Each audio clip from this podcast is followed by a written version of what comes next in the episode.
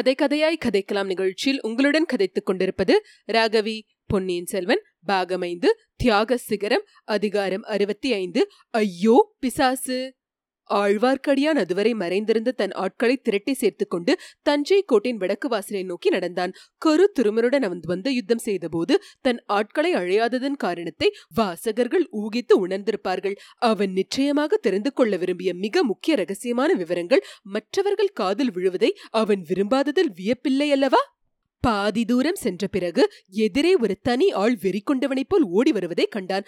அப்படி ஓடி வந்தவன் இருட்டில் ஆழ்வார்க்கடியான் மீது முட்டிக்கொண்டு பின்னர் மறுபடியும் ஓட பார்த்தான். திருமலை நம்பி அவனை விடாமல் கெட்டியாக பிடித்துக் கொண்டான். முகத்தை உற்று பார்த்துவிட்டு அடடே வைத்தியர் மகனா எங்கே அப்பா இப்படி தலை தெறிக்க ஓடுகிறாய்? என்று கேட்டான். ஓஹோ வீர வைஷ்ணவனா பேயோ பிசாசோ என்று பயந்து போனேன். நல்லது நீ எத்தனை தூரத்திலிருந்து இக்கரையோடு வருகிறாய்? எதிரே இரண்டு குதிரைகள் மீது இரண்டு ஆட்கள் போனார்களா? என்றான். ஆமாம் போனார்கள். அவர்களை பற்றி உனக்கு என்ன? எனக்கு என்னவா? நல்ல கேள்வி. அவர்கள் யார் என்று தெரிந்தால் நீ இப்படி கேள்வி கேட்க மாட்டாய். ஆமாம் அவர்களில் ஒருவனையாவது உனக்கு அடையாளம் தெரிந்திருக்கவில்லையா? ஒருவன் மட்டும் எனக்கு தெரிந்த ஆள் மாதிரி தான் தோன்றியது. ஆனால் யார் யார் யார் மாதிரி தோன்றியது?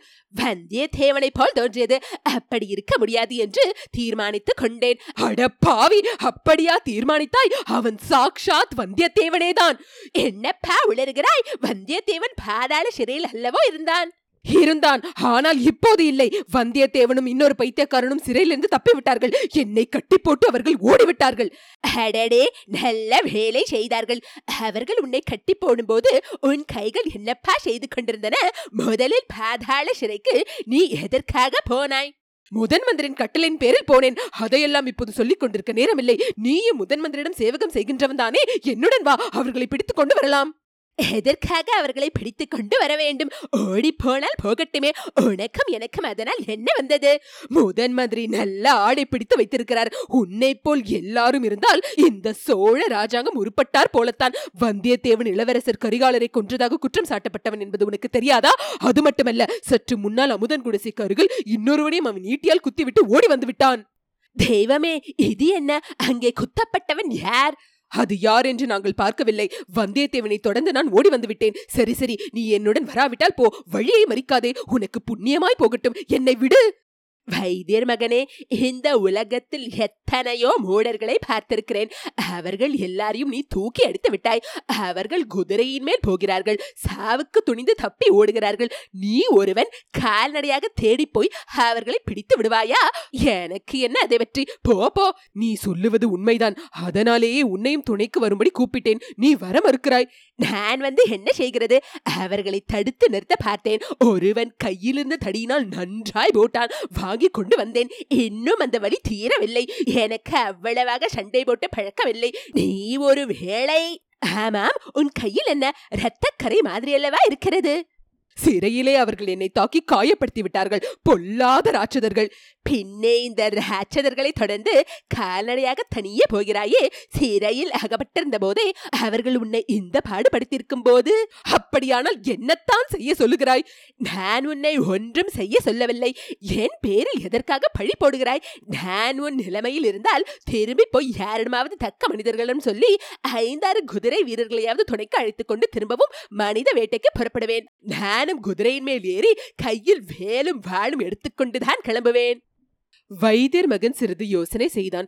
சேந்தன் அமுதனுடைய குடிசைக்கருகில் யாரோ ஒருவனை குத்தி போட்டுவிட்டு அவன் ஓடி வந்திருக்கிறான். ஒருவேளை ராஜகுலத்தை சேர்ந்த மதுராந்தகராய் இருக்கக்கூடும் என்ற நினைவு அவனுக்கு கதி கலக்கத்தை உண்டாக்கியது. ஆனால் இந்த வைஷ்ணவன் சொல்லுவது போல் தனியாக கால் நடையாக செல்லுவதிலும் பொருள் இல்லை. அப்படி நந்தவன குடிசைக்கருகில் தன் குத்தீட்டினால் விழுந்தது மதுராந்தக தேவராக இருக்கும் பட்சத்தில் அந்த குற்றத்தையும் வந்தியத்தேவன் பேரில் போடுவதுதான் நல்லது. ஓர் இளவரசரை கொன்றவன் இன்னொரு இளவரசரும் கொல்லலாம் அல்லவா தண்டனை இரண்டுக்கும் ஒன்றுதான். கொன்றானே இதை நினைத்தபோது பினாக்கபாணி இரண்டு இளவரசர்களையும் கொன்றவன் வந்தியத்தேவன்தான் என்றே நம்பத் தொடங்கிவிட்டான். வைஷ்ணவனே நீ சொல்லுவது என்னவோ சரிதான். நான் உன்னோடு வருகிறேன். நீ எனக்கு உதவி செய்ய வேண்டும். யாராவது தக்க மனிதனிடம் சொல்லி என்னோடு குதிரை வீரர்களை அனுப்ப சொல்ல வேண்டும். பெரிய மனிதர்களின் சுபாவம் எனக்கு என்னமோ பிடிபடுவதில்லை. அவர்களுடன் எப்படி பழகுவது என்றும் தெரியவில்லை. இதோ பார் நான் சேனாதிபதி கொடும்பாளூர் வேளாரிடமும் முதன் மந்திரி அன்பில் அனிருத்தரிடமும் சொல்லி பார்த்தேன். ஓடி போனவர்களை திரும்ப பிடிக்க வேண்டியதை பற்றிதான். சில வீரர்களை என்னுடன் அனுப்பும்படி வேண்டினேன். இரண்டு பேரும் என்னை முட்டாள் மூடன் என்று திட்டி அனுப்பிவிட்டார்கள். அவர்களுடைய நோக்கம் என்னவென்றே எனக்கு தெரியவில்லை. நோக்கம் வேறு என்ன? உன்னிடம் அவர்களுக்கு நம்பிக்கை இல்லை. உன்னிடம் இக்காரியத்தை ஒப்புவிக்க அவர்கள் விரும்பவில்லை. சிறைக்குள்ளேயே ஏமாந்து சிறையில் இருந்தவர்களை தப்பி ஓடும்படி விட்டுவிட்டாய். அவர்களை எங்கே பிடிக்கப் போகிறாய் என்று நினைத்திருப்பார்கள். அவர்களுடைய நினைவை பொய்ப்படுத்த எண்ணித்தான் தனியாகவாவது போகலாம் என்று கிளம்பினேன். எப்படியும் கோடிக்கரையில் அவர்கள் நின்றுத்தானே ஆக வேண்டும். அங்கே வந்தியத்தேவன் ஒளிந்திருக்கக்கூடிய இடங்களெல்லாம் எனக்கு தெரியும். அங்கே எனக்கு உதவி செய்யக்கூடியவர்களும் இருக்கிறார்கள். அப்படியானால் போ உன் சாமத்தியத்தை பார். இருந்தாலும் குதிரை மேலேறி இன்னும் சிலரை அழைத்துக் கொண்டு போனால் நல்லதுதான். நீ எதற்கு உதவி செய்வாயா? இதற்குள் அவர்கள் இருவரும் வடக்கு கோட்டை பெரிய வாசலை நெருங்கி வந்து விட்டார்கள். ராஜபாட்டில் வடக்கே சற்று தூரத்தில் அம்பாரி வைத்த யானைகளும் குதிரைகளும் காலாள் வீரர்கள் பலரும் கும்பல் கும்பலாக வந்து கொண்டிருந்தது தெரிந்தது. கோட்டை வாசலிலும் ஒரு கும்பல் நின்றது. தீவர்த்திகளின் வெளிச்சத்தில் கொடும்பாளூர் வேளாரும் திருக்கோவலூர் மலையமானும் முதன் மந்திரி அனிருதரும் நிற்பது தெளிவாக தெரிந்தது. உனக்கும் எனக்கும் எஜமானர் அதோ கோட்டை வாசல நிற்கிறார். அவரிடம் போகலாம் வருகிறாயா? வைதர் மகன் தயங்கினான். நான் ஒரு தடவை கேட்டாகி விட்டது. பயன்படவில்லை. ஒருவேளை நீ இரண்டு பேர் தப்பி ஓடியதை பார்த்திருக்கிறபடியால் உன் பேச்சை நம்பினாலும் நம்பலாம். ஆனால் என்னை உடன் அனுப்ப சம்மதிப்பாரா என்று சந்தேகிக்கிறேன் என்றான். நீ சொல்லுவது உண்மைதான். மேலும் கோட்டை வாசலில் ஏதோ முக்கியமான காரியத்துக்காக காத்து கொண்டிருக்கிறார்கள். அவர்களிடம் இச்சமயம் போவதில் பயனில்லை. எது சொன்னாலும் அவர்கள் காதில் ஏறாது. இந்த பக்கம் பழுவேட்டரர்கள் வருவதாக காண்கிறது. அவர்களுடன் சம்புவரையரும் வருகிறார். அதோ பார்த்திபேந்திரனும் கந்தன்மாரனும் காணப்படுகிறார்கள். அவர்களிடம் சொல்லி பார்க்கலாம். வந்தியத்தேவனை பிடிப்பதில் அவர்களுக்குத்தான் அதிக ஸ்ரத்தை இருக்கும். என்றான் ஆழ்வார்க்கடியான்.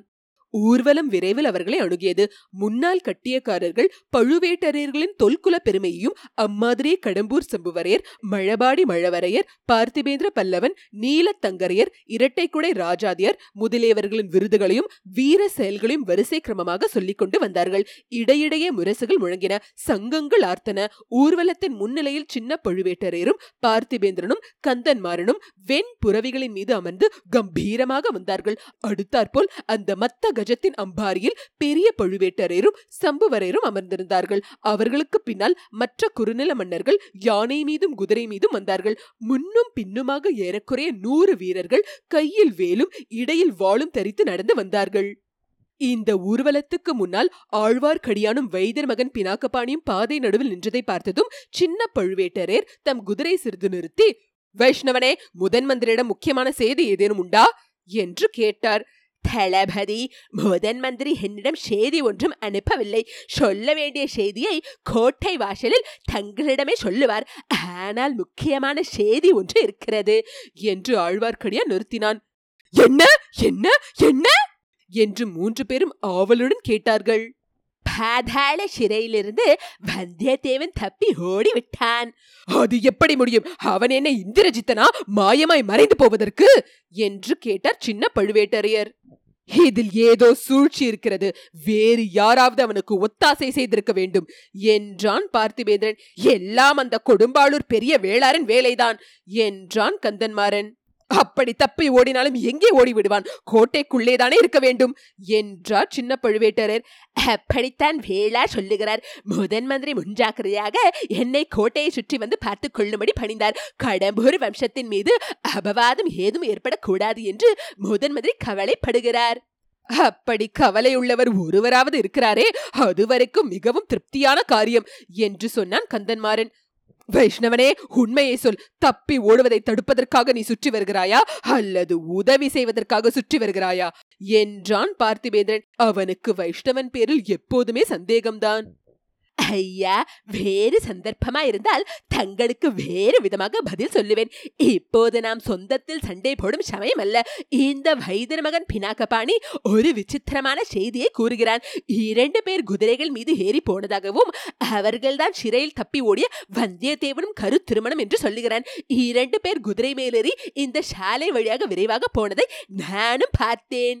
பினாக்கபாணி இந்த வைஷ்ணவன் சொல்லுவது உண்மையா? என்று சின்ன பழுவேட்டரர் கேட்டார். சத்தியம் ஐயா பின்னே உடனே போய் முதன் மந்திரிடமாவது வேளாரமாவது சொல்லுவதற்கென்ன? அவர்கள் இருவருக்கும் என் பேரில் அசாத்திய கோபம். எதற்காக? அவர்களை நான் தான் தப்ப விட்டேன் என்று. அது எப்படி? பாண்டிய குல கிரீடமும் ரத்தின ஹாரமும் இருக்குமிடம் தெரியும் என்று ஒரு பைத்தியக்காரன் பாதாள சிறையில் சொல்லிக் கொண்டிருந்தான் அல்லவா? அவனை அழைத்து வருவதற்காக அனிருத்தர் என்னை அனுப்பினார். அதற்காக போன இடத்தில் இரண்டு பேருமாக சேர்ந்து என்னை பாதாள சிறையில் கட்டி போட்டுவிட்டு தப்பி ஓடிவிட்டார்கள். போயும் போயும் முதன் மந்திரிக்கு உன்னை போன்ற முட்டாள்தானா இந்த காரியத்துக்கு அகப்பட்டான் என்று கூறிவிட்டு பார்த்திபேந்திர பல்லவன் சிரித்தான். வைத்தியர் மகன் கோபமாக ஐயா நீங்கள் சிரிப்பதற்காக நான் இங்கே வரவில்லை. உதவி செய்வதா இருந்தால் செய்யுங்கள் என்றான். என்ன உதவி கேட்கிறாய்? என்னுடன் நாலு குதிரை வீரர்களை அனுப்புங்கள். எனக்கு ஒரு குதிரை கொடுங்கள். தப்பி ஓடியவர்களை பிடித்துக் கொண்டு வருவது என் பொறுப்பு. ஏற்கனவே எனக்கு இட்ட காரியங்களை நான் நிறைவேற்றவில்லையா? தளபதி சின்ன பழுவேட்டருக்கு தெரியுமே? என்றான் வைத்தியர் மகன் பினாக்க பாணி நீ என்ன சொல்லுகிறாய்? என்று சின்ன பழுவேட்டரர் பார்த்திபேந்திரனை கேட்டார். அனுப்ப வேண்டியதுதான். சக்கரவர்த்தி உங்களை திரும்பி அழைத்து வரும் பொறுப்பை என்னிடம் ஒப்புவித்திருக்கிறார். இல்லாவிட்டால் நானே இவனுடன் போவேன். வந்தியத்தேவனை பிடிக்க வேண்டியது மிக முக்கியமான காரியம். என்றான் பார்த்திபேந்திரன். அச்சமயம் கந்தன்மாறன். அந்த பொறுப்பை என்னிடம் ஒப்புவீங்கள். இவனுடன் நானும் போகிறேன். வந்தியத்தேவன் யமலோகத்தின் வாசலுக்கு போயிருந்தாலும் அவனை திரும்ப பிடித்துக் கொண்டு வருகிறேன். என்றான் சின்ன பழுவேட்டரரும் அதற்கு சம்மதித்தார். சம்புவரர் முதலியவர்களுக்கும் சமாதானம் சொல்லும் பொறுப்பையும் ஏற்றுக்கொண்டார். உடனே கந்தன்மாரனும் வைத்தியர் மகனும் மற்றும் வீரர்கள் நால்வரும் வடவாற்றின் வடக்கரையோடு விரைந்து செல்லக்கூடிய குதிரைகள் மீதேறி வாயுவேக மனோவேகமாக சென்றார்கள். மதுராந்தகன் குதிரை ஏற்றத்தில் அவ்வளவு பழக்கப்பட்டவன் அல்லன். கருத்திருமன் பழக்கப்பட்டவன் ஆன போதிலும் பாதாள சிறையில் நெடுங்காலம் இருந்தவனானபடியால் மிக்க உடற்சொர்வு உற்றிருந்தான். ஆயினும் இரண்டு பேருடைய உள்ளங்களிலும் இப்போது ஒரு புதிய உற்சாகம் பிறந்திருந்தது. உள்ளத்தின் பலத்தினால் தளர்ச்சியை சகித்துக் கொண்டு அவர்கள் பிரயாணம் செய்தார்கள். நள்ளிரவு வரையில் பிரயாணம் செய்த பிறகு இருவரும் நின்றார்கள். அங்கே நதிக்கு குறுக்கே மூங்கில் கழிகளை சேர்த்து கட்டி அமைந்த பாலம் ஒன்று இருந்தது. எப்படியும் தங்களை பின்தொடர்ந்து பிடிக்க ஆள்கள் வருவார்கள் என்று கருத்திருமன் எதிர்ப்பு பார்த்தான். ஆகையால் அந்த இடத்தில் நதியை கடந்து அக்கறை சேர்ந்து விடுவது நல்லது என்று எண்ணினான். நதியின் தென்கரையோடு சிறிது தூரம் சென்று பின்னர் கோடிக்கரை பாதையில் திரும்பி போகலாம். அங்கே நதியை கடப்பதற்கு இன்னொரு காரணமும் இருந்தது. மதுராந்தகனால் குதிரையை செலுத்திக் கொண்டு ஆற்று வெள்ளத்தை கடக்க முடியுமா என்று கருத்திருமன் ஐயமுற்றான். வெள்ளம் அதிகமா இருந்தால் நிச்சயம் முடியாத காரியம். மதுராந்தகனை பாலத்தின் வழியாக போக சொல்லிவிட்டு இவனே இரண்டு குதிரைகளையும் ஒவ்வொன்றாக அக்கறை கொண்டு போய் சேர்த்து விடலாம். இந்த யோசனைகளுக்கெல்லாம் மதுராந்தகனுக்கும் சம்மதமா இருந்தது நதி வெள்ளத்தில் இறங்குவதற்கு முன்னால் இருவரும் சிறிது நேரம் சிரம பரிகாரம் செய்து கொள்வதற்கு மரத்தடி வேரில் உட்கார்ந்திருந்தார்கள். ஆற்று வெள்ளம் சோ என்ற சத்தத்துடன் ஓடிக்கொண்டிருந்தது. நாலாபுரத்திலிருந்தும் மண்டூகங்களின் குரல்கள் கிளம்பி காதை தொளித்தன. வானத்தில் விரைவாக கலைந்து சென்று கொண்டிருந்த மேகத்திரள்களுக்கு மத்தியில் விண்மீன்கள் எட்டி பார்த்து ஒற்றர் வேலை செய்து கொண்டிருந்தன. பெரும்பாலும் அரண்மனைகளில் சப்ரமஞ்ச கட்டில்களில் பஞ்சனை மெத்தைகளுக்கு மத்தியில் உறங்கி பழக்கமான மதுராந்தகனுக்கு நள்ளிரவில் ஆற்றங்கரையில் மரத்து வேர்களின் மீது உட்கார்ந்திருக்க நேர்ந்தது மிக்க மனசோர்வையும் வருங்காலத்தை பற்றிய பீதியும் உண்டாக்கியது. அவனுடைய மனோநிலையை உள்ளுணர்ச்சினால் அறிந்த கருத்திருமன் அவனுக்கு தைரியம் சொல்ல முயன்றான். இலங்கை மன்னன் மகிந்தன் பாண்டிய குலத்தின் பரம்பரை சிநேகிதன் என்றும் அவனிடம் மதுராந்தகன் போய் சேர்ந்துவிட்டால் பிறகு ஒரு கவலையும் இல்லை என்றும் தெரிவித்தான். பாண்டிய குலத்தின் மணிமகுடமும் இந்திரன் தந்த ரத்தின ஹாரமும் இலங்கையில்தான் இருக்கின்றன. இருக்கும் இடம் தனக்கு தெரியும். அங்கேயே மகிந்தன் மதுராந்தகனுக்கு பட்டாபிஷேகம் செய்து வைத்து விடுவான். அதற்குள் சோழ நாட்டு சிற்றரசர்களுக்குள் போர் மூண்டு சோழ சாம்ராஜ்யம் சின்னாப்பினம் அடைந்துவிடப் போகிறது. ஆதித்த கரிகாலனை கொன்றுவிட்டதாக பழுவேட்டரையர் சம்புவரையர் கட்சியின் மீது மற்றவர்கள் குற்றம் சாட்டுவார்கள். மதுராந்தகன் இப்போது தன்னுடன் வந்தபடியால் அவனை கொன்றுவிட்டதாக வேளார் கட்சியின் மீது பழுவேட்டரர்கள் குற்றம் சுமத்துவார்கள். இந்த படுகொலைகளுக்கு அருள்மொழிவர்மனும் உடந்தையாக இருந்ததாக மக்களிடையே வதந்தி பரவ போகிறது. ஆகையால் அவனையும் மக்கள் வெறுக்க தொடங்குவார்கள். இப்படியெல்லாம் சோழராஜ்யம் குழப்பத்தில் ஆழ்ந்திருக்கும் போது இலங்கை மன்னன் ஒரு பெரிய சைன்யத்தை திரட்டிக் கொண்டு பாண்டிய நாட்டின் மீது படையெடுத்து வருவான். மதுரையை கைப்பற்றுவான். மதுராந்தகனுக்கு உலகமறிய இரண்டாம் தடவையாக முடிசூட்டு விழா நடத்தி வைப்பான். மதுராந்தகன் என்ற பெயரை மாற்றி சோழ குலாந்தக பெருவழுதி என்ற அபிஷேக பெயரையும் சூட்டுவான். இவ்வாறெல்லாம் கருத்திருமன் சொல்லி வந்தபோது மதுராந்தகனுடைய உள்ளம் விம்மியது. அவனுடைய வாழ்க்கையில் அதுவரை கண்டிராத உற்சாகத்தை அவன் அடைந்தான். போர்க்களங்களில் கேட்கும் வெற்றி முரசுகள் அவன் காதில் ஒழித்தன பட்டாபிஷேக வைபவங்களுக்குரிய பலவகை இன்னிசை கருவிகள் மற்றொரு பால் முழங்கின. ஆயிரம் ஆயிரம் மக்களின் குரல்கள் பாண்டிய சக்கரவர்த்தி வாழ்க! சோழ குலாந்தக பெருவழுதி வாழ்க! என்று கோஷமிட்டன. இப்படி இன்பமயமான கற்பனை உலகத்தில் மதுராந்தகன் சஞ்சரித்துக் கொண்டிருந்தபோது அந்த கற்பனை கனவை கலைத்துக் கொண்டு குதிரைகளின் காலடி சத்தம் கேட்டது. சற்று தூரத்தில் தீவர்த்திகளின் வெளிச்சம் தெரிந்தது. கருத்திருமன் அவ்வளவு விரைவாக ஆள்கள் தங்களை தொடர்ந்து வரக்கூடும் என்று எதிர்பார்க்கவில்லை. ஆகையால் மிக்க பரபரப்புடன் குதித்தெழுந்து இளவரசே எழுந்திருங்கள். குதிரை மேல் ஏறுங்கள். அவர்கள் வருவதற்கு முன் நதியை கடந்து விட வேண்டும். என்றான். ஒரு கணத்தில் அவன் குதிரை மேல் பாய்ந்து ஏறிக்கொண்டான். மதுராந்தகன் குதிரை மேல் ஏறுவதற்கு கஷ்டப்படுவதை பார்த்துவிட்டு ஐயா ஒன்று செய்யுங்கள். தாங்கள் பாலத்தின் மேல் நடந்து அக்கறை போய்விடுங்கள். நான் தங்கள் குதிரையும் அக்கறைக்கு கொண்டு வந்து சேர்த்து விடுகிறேன் என்றான். அழகாய் இருக்கிறது என்னை பயங்காளி என்று நினைத்தாயா? குதிரை மேலேறி இந்த ஆற்றை கடக்க என்னால் முடியாவிட்டால் அப்புறம் கடல் கடந்து இலங்கை போவது எப்படி? பாண்டிய ராஜ்யத்தை பிடித்து சிங்காதனம் ஏறுவது எப்படி? என்று வீரியம் பேசியபடியே மெதுவாக குதிரை மேல் ஏறினான். இரண்டு குதிரைகளும் நதியில் இறங்கின. மதுராந்தகனுடைய குதிரை தண்ணீர் கரையண்டை திடீரென்று முன்னங்கால் மடித்து படுத்தது. ஐயோ! என்று அலறினான் கருத்திருமன். நல்ல வேளையாக குதிரை சமாளித்து எழுந்து தண்ணீரில் இறங்கியது. மதுராந்தகனுடைய மனத்திற்குள் திகில்தான். ஆனால் வெளியில் காட்டிக்கொள்ளாமல் இது என்ன பிரமாதம்? இப்படி பயந்து விட்டாயே? என்றான். மதுராந்தகனுடைய குதிரையின் காலில் ஏதாவது காயம் பட்டிருந்ததோ என்னமோ அது வெள்ளத்தில் மற்ற குதிரையை போல் விரைந்து செல்லவில்லை. அடிக்கடி அது வெள்ளத்தோடு வெள்ளமாக போக பார்த்தது. அதை திருப்பி எதிர்க்கரையை நோக்கி செலுத்துவதற்கு மதுராந்தகன் மிக்க சிரமப்பட்டான். கரையோடு வந்த குதிரைகளின் காலடி சத்தமோ நெருங்கி நெருங்கி வந்து கொண்டிருந்தது. பாதி ஆறு வரையில் கருத்திருமன் இளவரசருக்காக நின்று நின்று போய்க் கொண்டிருந்தான். பிறகு ஒரு யோசனை அவன் மனத்தில் உதித்தது. மதுராந்தகனுக்கு தைரியம் சொல்லிவிட்டு அக்கறையை நோக்கி விரைந்து சென்றான். கரையில் ஏறி குதிரையை ஒரு மரத்தின் அடியில் நிறுத்தினான். குதிரை மேலிருந்து பாய்ந்து இறங்கி மூங்கில் பாலத்தின் வழியாக திரும்பவும் வடகரைக்கு வந்தான். மதுராந்தகனிடமிருந்து சிறிய கத்தி அவன் ஏற்கனவே வாங்கி வைத்துக் கொண்டிருந்தான். அதை கொண்டு அவசர அவசரமாக பாலத்திலிருந்து தொங்கிக் கொண்டிருந்த கயிறுகளை அறுத்து முடி போட்டான். அது போதிய நீளமானதாக தெரிந்தது. ஒரு முனையை பாலத்தில் சேர்த்து கட்டிவிட்டு மற்றொரு முனையை சாலையின் மறுபுறத்திலிருந்து மரத்தின் அடியில் சேர்த்து கட்டினான். மர நிழலினால் அதிகமாயிருந்த இருட்டில் அவ்விதம் சாலை நடுவில் குறுக்கே ஒரு கயிறு கட்டியிருந்ததை யாரும் பார்க்க முடியாதல்லவா? அதிலும் குதிரை மேல் வேகமாக வருகிறவர்கள் நிச்சயம் பார்க்க முடியாது. இந்த காரியத்தை அவன் செய்து முடித்ததும் பாலத்தின் வழியாக திரும்பி ஓடிவிடலாமா என்று யோசித்தான். அந்த எண்ணத்தை மாற்றிக்கொண்டு அங்கே இருந்த மரம் ஒன்றின் பேரில் சரசரவென்று ஏறி கிளைகளின் மறைவில் உட்கார்ந்து கொண்டான். மதுராந்தகனுடைய குதிரை கிட்டத்தட்ட நதியை கடந்து அக்கறையை நெருங்கியிருந்தது. இன்னும் சில நிமிஷ அவகாசம் கிடைத்தால் கரைமேல் ஏறி மதுராந்தகன் குதிரை அப்பால் சென்றுவிடும். இந்த எண்ணம் அவன் மனத்தில் தோன்றி மறைவதற்குள் சாலையோடு வந்த குதிரைகள் அந்த மரத்தடியை நெருங்கிவிட்டன. ஐந்தாறு குதிரைகள் இருக்கும். அவற்றில் இரண்டு குதிரைகள் முன்னணியில் இருந்தன. அவை இரண்டும் ஒரு கணம் முன்பின்னாக கருத்திருமன் கட்டியிருந்த குறுக்கு கயிற்றினால் தடுக்கப்பட்டு தலைக்குப்பர உருண்டு விழுந்தன. கருத்திருமன் மரத்தின் மேலிருந்தபடி தன்னை அறியாமல் என்று பலமாக சிரித்தான். குதிரைகள் மேலிருந்து விழுந்தவர்களில் ஒருவன் ஐயோ பிசாசு! என்று பயங்கரமாக அலறினான்.